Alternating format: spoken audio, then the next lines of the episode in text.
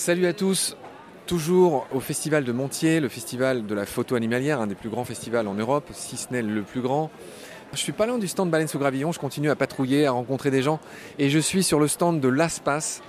Que signifie l'ASPAS, Nadège? L'ASPAS signifie l'Association de protection des animaux sauvages. Bon voilà, donc déjà on est renseigné sur l'ASPAS. Alors il y a un truc rigolo, moi j'aime bien les petits détails rigolos, c'est que votre logo c'est un renard et le logo de Montier, du Festival de Montier, c'est aussi un renard, le renard superstar. On parle déjà tellement du renard. Là, je suis venu vous voir pour parler de ce que vous faites. vous faites mille choses à l'espace, hein, euh, protection des animaux sauvages. Vous, notamment, un de vos fers de lance, c'est de racheter des terrains et de faire en sorte que la chasse n'y soit plus permise. Donc, c'est des territoires qui sont en libre évolution. Et j'ai entendu dire que le plus grand d'entre eux était situé dans le Vercors. Tout à fait. Notre dernière acquisition est la plus importante parce qu'elle fait près de 500 hectares. Ne perds pas le fil de ta pensée, Nadège, j'ai manqué à tous mes devoirs, je ne t'ai pas présenté. Tu es donc Nadège. Euh, qui es-tu, d'où viens-tu et que fais-tu à l'espace eh bien, si vous appelez l'ASPAS, si vous envoyez un mail à l'ASPAS, vous tomberez sur ma charmante voix, ou en tout cas, c'est moi qui répondrai à votre mail. On envoie un mail et on tombe sur une voix. Euh, L'ASPAS ne fait rien comme tout le monde. C'est ça. Bah, on n'est plus en 2022, on est déjà en 2050. Euh, non, moi je suis à l'accueil de l'association. On est euh, une association de 25 personnes et en fait, on est deux à l'accueil et vous tombez sur moi, sur plein de questions qui concernent une mise en refuge, qui concernent j'ai un renard dans mon jardin aidez-moi, est-ce que je peux le déplacer? Je ne veux pas l'abîmer. Euh, qu'est-ce que je peux faire? Voilà, nous on réoriente toutes les questions qu'on reçoit vers notre service juridique quand c'est nécessaire. Sinon, on a un service qui est là pour faire de la sensibilisation au grand public et aux jeunes enfants. Et enfin, on a tout un pôle qui s'occupe du milieu naturel pour reboucler avec les réserves de vie sauvage dont on parlait à l'instant avec Vercors Vie Sauvage. D'accord, alors euh, du coup tu as émoustillé ma curiosité, puisque c'est toi qui réponds au téléphone. Euh, quand les gens vous appellent, donne-moi les exemples euh, en commençant par les plus courants vers les moins courants, mais pourquoi les gens vous appellent? Est-ce que les gens, comme je ne sais pas, je n'ai pas d'expérience en la matière, mais vu que j'ai fait des émissions sur les centres de soins faune sauvage, il y a beaucoup de gens qui appellent parce qu'ils sont ennuyés par par exemple des fientes de nid d'hirondelles ou par le fait qu'il y a une chouette chez eux et qu'ils veulent s'en débarrasser parce que ça fait des bruits inquiétants, parce que si, parce que ça. Donc raconte-moi concrètement pourquoi les gens vous appellent de quoi ils se plaignent, quels sont leurs problèmes les plus courants?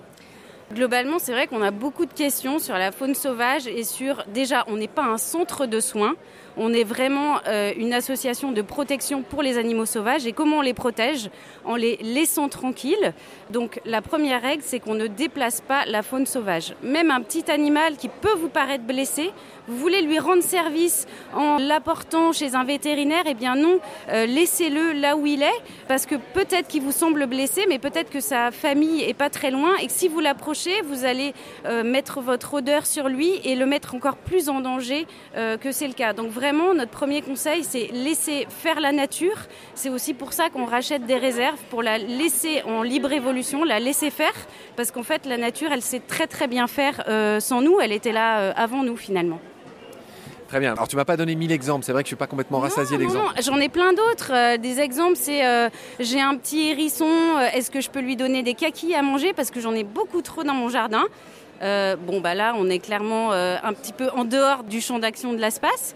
Donc, euh, vous pouvez essayer de nourrir des hérissons, mais là aussi, peut-être créer des petits abris et ils savent aussi très bien chercher leur nourriture. J'ai des blaireaux qui font beaucoup de dégâts. Eh bien, nous, notre conseil, puisqu'on est pour la protection des animaux, c'est essayer d'uriner dans votre jardin, en fait, comme le ferait le blaireau. vous marquez votre territoire et vous essayez de lui faire comprendre qu'il n'est pas le bienvenu chez vous. Voilà.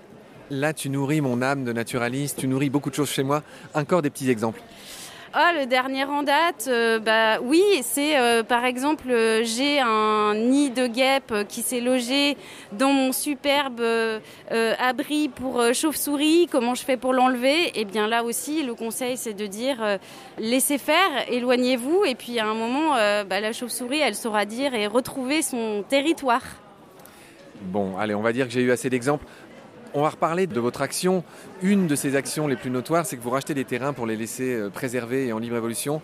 Vous avez fait ça euh, dans le Vercors. Il y a un très grand terrain là-bas. J'aimerais que tu me donnes quelques dates, quelques chiffres pour qu'on comprenne bien ce qui se passe. Ça vous cause beaucoup de problèmes, hein, évidemment. Les chasseurs n'aiment pas du tout. Donc, euh, est-ce que tu peux me résumer toute cette histoire? Oui, résumé parce que c'est très très long et en effet les chasseurs aiment pas parce qu'en fait on a racheté un ancien enclos de chasse. Bah, une des missions de l'espace c'est quand même de dénoncer cette pratique de la chasse en enclos. Donc on s'est porté acquéreur de cet immense terrain qui fait près de 500 hectares et où il y avait un enclos euh, avec des animaux, des animaux qui sont en fait importés euh, pour être tués. Donc en fait, nous, on est l'espace, on est contre la mort des animaux.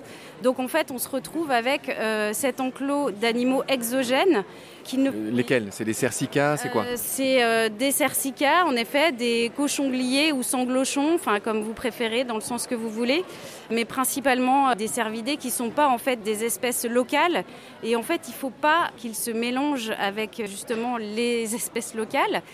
Donc les, même les autorités nous cherchent un peu d'époux sur une clôture pas étanche.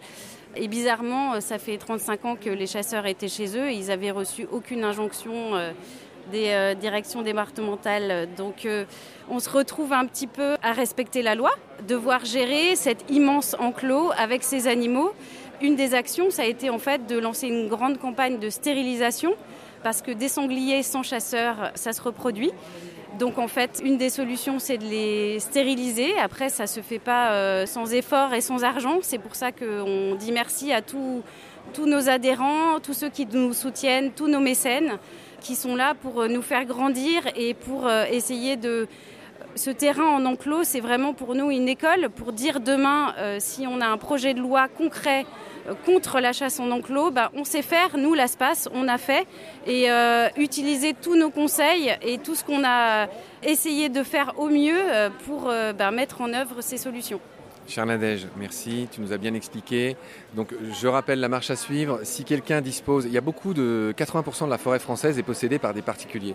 Si quelqu'un veut mettre son espace, son petit bois, je ne sais pas comment appeler ça, son terrain sous protection, euh, en faire un refuge de l'espace, il suffit de vous appeler et vous vous chargez de toute cette partie légale, de toute cette partie un peu complexe, euh, qui n'est pas si complexe, mais en gros résumé, vous vous en chargez et c'est ce qui est en train d'être fait euh, dans beaucoup d'endroits en France. Tu peux me donner des petits chiffres pour qu'on ait une idée? Tu parlais de 500 hectares. Un terrain de foot, c'est 0,7 hectares, juste pour que les gens qui nous écoutent aient une idée. Donc on parle de 800 terrains de foot là pour le, terrain du Vercors. Mais vous avez d'autres chiffres un peu pour qu'on comprenne l'ampleur de votre travail? Oui, alors déjà une précision euh, sur la mise en refuge. Globalement, l'espace, malgré euh, les moyens euh, de plus en plus importants dont on dispose, on n'a pas vocation à racheter 80% des forêts françaises. Donc l'idée, c'est vraiment de faire passer le message aux gens de vous pouvez vous-même mettre vos terres en refuge, mettre vos terres en, havre de vie sauvage. On y travaille à un label pour que chaque particulier puisse lui-même faire les démarches, faire les démarches et qu'on n'ait pas besoin de tout racheter parce que derrière c'est du temps et de la gestion. Et euh, pour d'autres chiffres, euh, au total, il y a cinq réserves euh, aujourd'hui en France qui sont principalement dans la Drôme où est notre siège social. On est près de Cray. Sinon, les réserves sont un petit peu éparpillées dans la Drôme, dans des petits villages qui certains veulent aller se promener vers Léoncel et Vérone.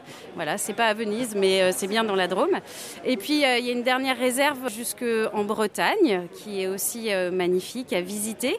Je rappelle que nos réserves sont évidemment ouvertes, seules aux promeneurs, pour des balades contemplatives. Donc euh, même la cueillette est interdite. Mais euh, l'idée, c'est quand même d'en faire profiter un maximum les gens, sans qu'ils soient dérangés par d'éventuels euh, tirs de fusil. Voilà. Parfait, Nadège. merci beaucoup de nous avoir expliqué tout ça. Longue vie à l'espace et bon festival. Merci à tous. Et puis après 41 ans de vie d'espace, on espère qu'on est encore là pour les 40 prochaines années. Merci Nadège, salut. Salut Marc.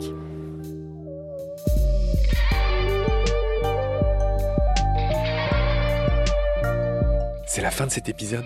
Merci de l'avoir suivi. Pour continuer, nous avons besoin de votre soutien. Et vous pouvez nous aider simplement, en quelques clics et gratuitement.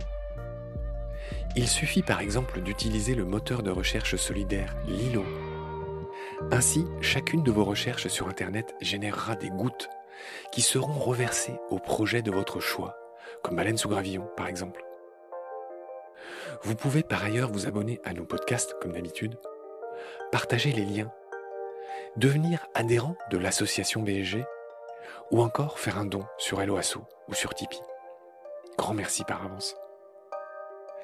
Je remercie tous mes équipiers pour leur aide précieuse. Je vous retrouve bientôt pour de nouveaux épisodes. Et d'ici là, prenez soin de vous et de ce qu'il y a autour de vous. Merci. À bientôt.